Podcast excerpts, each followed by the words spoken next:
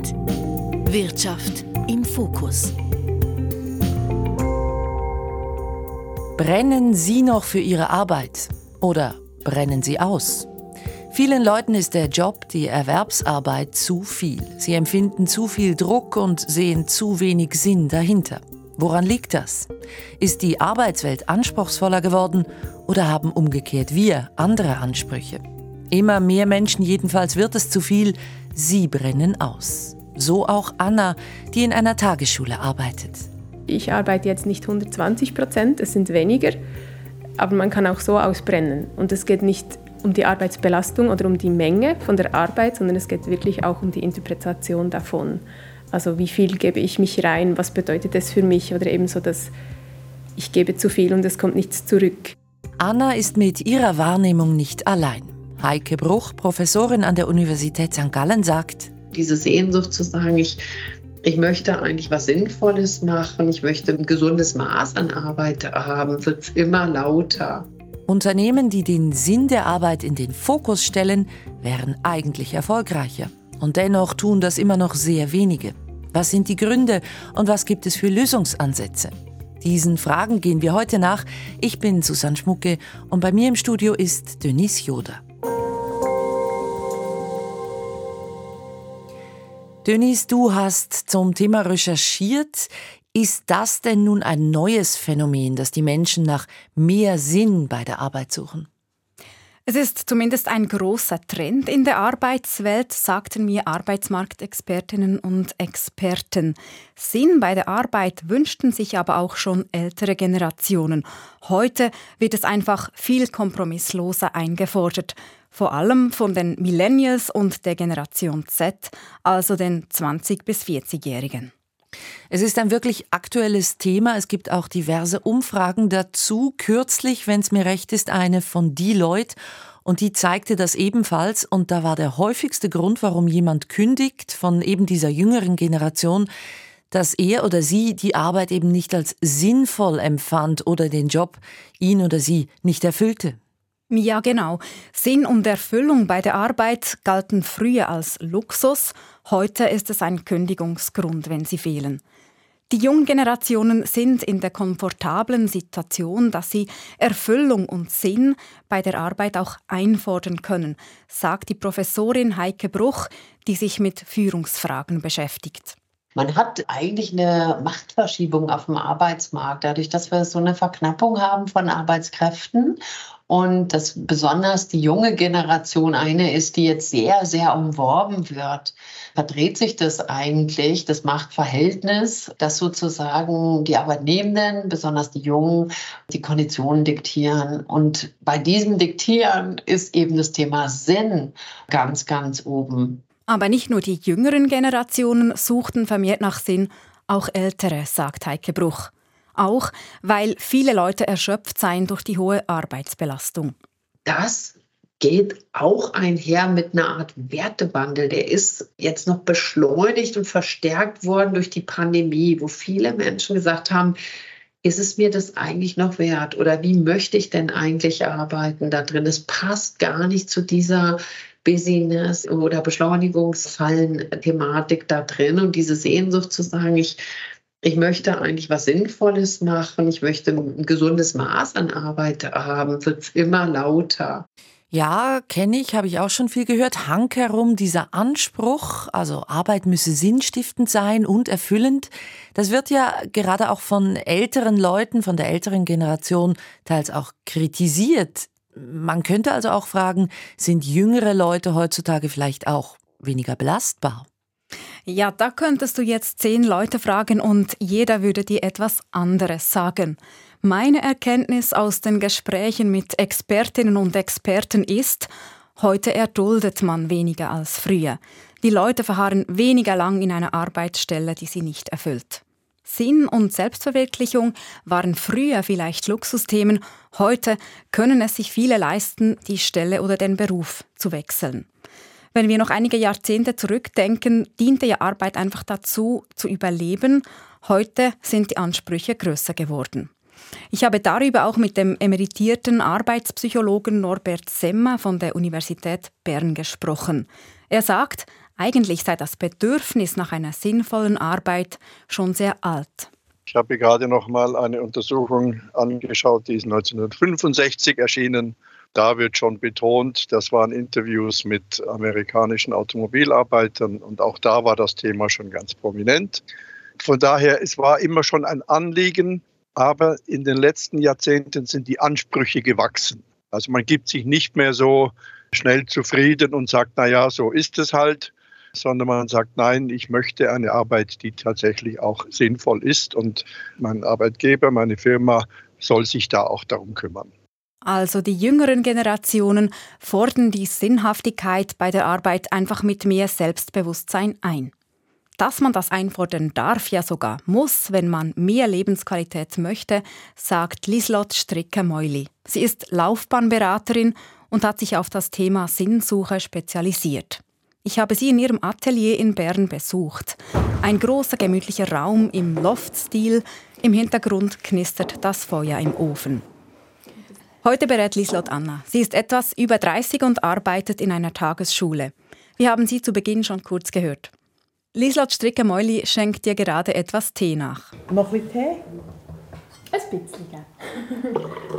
Auch Lieslot Stricker-Meuli stellt fest, dass immer mehr Leute zu ihr kommen, die nach mehr Sinn suchen. Und ich merke, dass die Leute mit dem Grundsatz kommen, wenn etwas Sinn macht für mich, dann nährt es mich auch. Und das ist eigentlich das Zentrum, das sagt wie alles aus. Denn macht eine Arbeit Sinn, ist die Gefahr kleiner auszubrennen. Man will von einer Arbeit und von einer Arbeitsstelle will man mehr als nur Lohn beziehen, sondern man will gesehen werden, man will in einem ganzheitlichen Sinne integriert sein in Arbeitsprozess. Man will Bedeutsamkeit erreichen, der Gesellschaft etwas geben. Und erst dann sei man erfüllt bei der Arbeit. Die Suche nach mehr Sinn sei aber häufig mit Einbußen verbunden, zum Beispiel mit weniger Lohn wegen einer zusätzlichen Ausbildung. Über ihre beruflichen Möglichkeiten macht sich auch Anna Gedanken, die bei Lislot Strickermäuli in die Laufbahnberatung kommt. Auch sie sucht mehr Erfüllung bei der Arbeit.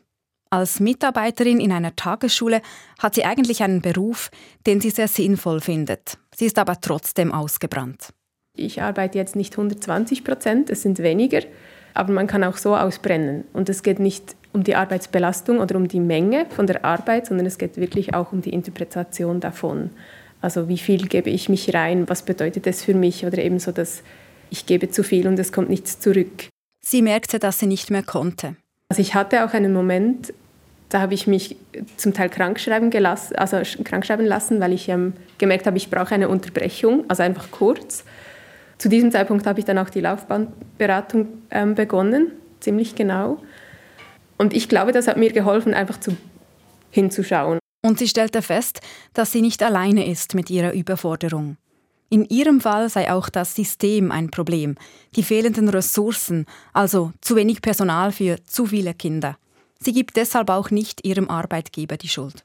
Vieles ist halt auch nicht in der Verantwortung oder entgleitet der Verantwortung der Arbeitgeber, weil es einfach auch größer ist als die Arbeitgeber selbst, weil es politische Themen gibt, die verhindern, dass oder dass es eben zu viel Arbeit gibt, ähm, für das man sie zufriedenstellend erledigen kann.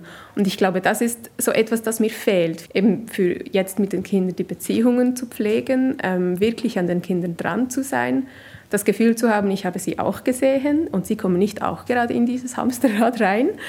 Und es ist dann wirklich frustrierend zu merken, dass das eigentlich genau dort auch nicht mehr so möglich ist. Besonders weil sie eben in einem Beruf arbeitet, den sie eigentlich sinnvoll findet. Ihr Beispiel zeigt also, der Sinn kann verloren gehen, wenn die Arbeitsbelastung zu groß ist.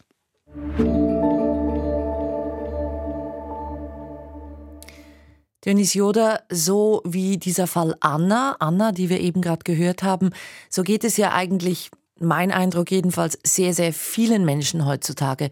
Burnout ist fast schon so etwas wie ein Phänomen unserer Zeit. Jetzt lass uns das mal ein bisschen faktenbasiert machen. Was sagen denn die Statistiken? Gibt es Zahlen dazu, wie viele Leute heute bei der Arbeit eben derart ausbrennen? Ja, es gibt verschiedene Erhebungen. Kürzlich zeigte eine Umfrage von GFS Bern, dass 25 Prozent der Leute in der Schweiz sich selber als Burnout gefährdet sehen. Ein anderes Beispiel ist der Job-Stress-Index der Gesundheitsförderung Schweiz. Er misst den arbeitsbezogenen Stress, sei es in Form von zu viel Arbeit oder in Form von sozialen Belastungen durch Arbeitskolleginnen und Kollegen. Also wer auf Dauer mehr Belastungen erlebt als Ressourcen, der fühlt sich emotional erschöpft. Und die Untersuchung zeigt, der Anteil derer, die sich emotional erschöpft fühlen, ist letztes Jahr zum ersten Mal seit fast zehn Jahren auf über 30 Prozent gestiegen. Okay, wenn jetzt so viele Leute offenbar nah am Zusammenbruch sind bei der Arbeit, hat das ja, so stelle ich mir vor, auch ziemlich starke Auswirkungen auf die Arbeitsproduktivität. Was sagen denn hier die Zahlen? Arbeitsbezogener Stress kostet die Schweizer Wirtschaft rund 6,5 Milliarden Franken jährlich, zeigt die Studie von Gesundheitsförderung Schweiz. Das ist fast ein Prozent der Wirtschaftsleistung. Gestresste Leute sind häufiger abwesend oder nicht voll leistungsfähig und das drückt dann auf die Produktivität. Die Kosten für das Gesundheitswesen sind bei diesen 6,5 Milliarden Franken übrigens noch nicht eingerechnet. Jeder und jede Dritte offenbar fühlt sich also emotional erschöpft bei der Arbeit. Gleichzeitig, habe ich ebenfalls gelesen, arbeiten wir heute ja eigentlich viel weniger pro Kopf als früher, oder? Ja, das stimmt. Laut dem Bundesamt für Statistik arbeiten wir, also jede und jeder, heute rund 14 Tage weniger als vor gut zehn Jahren. Das, weil wir mehr Teilzeit arbeiten, mehr Ferien haben und weniger Überstunden machen durchschnittlich betrachtet natürlich. Ja, und trotzdem sind immer mehr Leute am Anschlag. Wie passt das zusammen? Auch da gibt es sehr viele Gründe und auch viele Meinungen dazu, vor allem auch je nach Generation. Beruflich gesehen leben wir sicher in einer Zeit, in der alles immer noch schneller gehen muss. Die Digitalisierung hat unser Leben generell enorm beschleunigt. Stichwort ständige Verfügbarkeit, E-Mails kann man auch noch am Abend beantworten. Auch der Fachkräftemangel spielt eine Rolle, wenn weniger Leute dasselbe erledigen müssen. Hinzu kommen dann auch noch private Belastungen. Vielen Familien fehlen zum Beispiel Unterstützungssysteme, weil wir nicht mehr wie früher in Großfamilien leben. Stichwort Fachkräftemangel, den du angesprochen hast, Dönis Joda.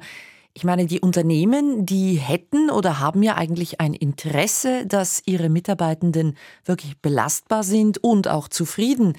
Wie reagieren Sie denn? Was machen die Unternehmen? Noch sehr wenig. Gefragt werden hier vor allem die Chefinnen und Chefs. Ein Ansatz ist die sinnorientierte Führung. Sie wird auch inspirierende oder transformationale Führung genannt. Also im Gegensatz zur klassischen Führung, wo der Mitarbeitende einfach macht, was der Vorgesetzte von ihm erwartet und dafür entlöhnt wird. Bei der sinnorientierten Führung geht es darum, die Sichtweise auf die Arbeit so zu verändern, dass die Menschen den Sinn sehen. Dass ein Bauarbeiter zum Beispiel sagt, ich baue eine Kathedrale statt ich hämmere auf einen Stein. Diesen Sinn, den muss man aber aufzeigen, sagt die Führungsforscherin Heike Bruch. Der ist nicht sowieso da, sondern das ist, wie man das darstellt, wie man auch aufzeigt, was bedeutet das, was wir tun. Und zwar so, dass Arbeit mehr ist als ein Job zum Geld verdienen. Man könne die ganze Führungskultur in diese Richtung entwickeln. Solche Unternehmen sind dann meist erfolgreicher als jene mit einem traditionellen Führungsverständnis. Wir können ganz deutlich zeigen, dass diese neuen Organisationsformen sogar mehr Gewinn abgeben als die, die sehr, sehr vordergründig auf kurzfristig äh, Profit oder Kennzahlen ausgerichtet sind. Erfolgreich zu sein ist langfristig für ein Unternehmen ja eigentlich das entscheidende Ziel, wäre also ein überzeugendes Argument. Da nimmt mich Wunder, wie viele Firmen folgen denn jetzt diesem Prinzip? Noch sehr wenige. Es sind gerade mal 13 Prozent aller Unternehmen in der deutschsprachigen Schweiz. In diesen Unternehmen können die Mitarbeitenden übrigens dann aber besser mit Druck umgehen. Das zeigt die Forschung ebenfalls. Und warum sind es dann nur äh, so wenige Unternehmen, so wenige Firmen, die eine solche sinnorientierte Führungskultur haben? Ein großes Problem ist, dass die Chefs selber am Anschlag sind. Mehr als die Hälfte der Führungskräfte ist erschöpft, wie Befragungen von Heike Bruch zeigen. Weil die selber den Sinn nicht mehr sehen oder selber die Leidenschaft gar nicht mehr haben. Dann können die auch nicht sinnorientiert oder transformational inspirierend führen. Dennis Joda, wenn wir das jetzt mal zusammenfassen, es brennen also zunehmend Leute aus bei der Arbeit, sie stellen die Sinnfrage und das sind vor allem, nicht nur, aber vor allem jüngere Leute. Schauen wir doch mal auf die Unternehmen selbst. Hast du auch mit ihnen gesprochen? Hast du da ein Beispiel? Ja, ich habe mich etwas umgehört und mein Eindruck ist, gerade größere Unternehmen, die umfangreiche Personalabteilungen haben, sind sich des Problems bewusst. Aber bei der Umsetzung hapert es. Valerie Schelke, Personalchefin der Post, formuliert es so. Wir haben eine Personalbefragung zur äh, Zufriedenheit und dort beantworten die Mitarbeitenden die Frage zum Sinn ihrer Arbeit mit 86 Punkten von 100, also sehr hoch. Und deshalb gibt es nicht noch spezielle Förderprogramme, um jetzt diese äh, Sinnvermittlung ähm, zu positionieren. Gleichzeitig gibt es aber auch bei der Post immer mehr krankheitsbedingte Ausfälle. Also auch der Post geht es nicht besser als anderen Firmen, trotz einer gemäß der Post hohen Identifikation mit dem Unternehmen. Also kann man sagen, auf Seiten der Unternehmen, da tut sich was, langsam, aber reichen dürfte das nicht. Das ist so. Ansetzen muss man bei den Führungsleuten, das haben wir auch von Professorin Heike Bruch gehört. Einer, der das machen will, ist Hannes Burkhalter, ein Unternehmer aus Bern. Er hat ein Mentoring-Programm für künftige Leader ins Leben gerufen, damit sie sinnorientierter führen können. Damit die Leute am Morgen gerne zur Arbeit gehen, wie er sagt.